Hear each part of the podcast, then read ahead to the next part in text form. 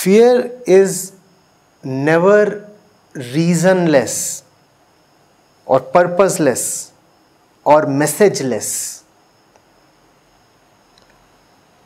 It tells you of your insecurities. It tells you where you are not real. It tells you of your vulnerabilities.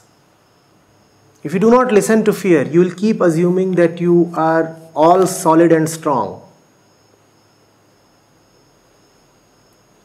It's only fear that would drive a little humility into you. Otherwise, you can license yourself to keep feeling like a Superman. It's only when the Superman starts shivering that you know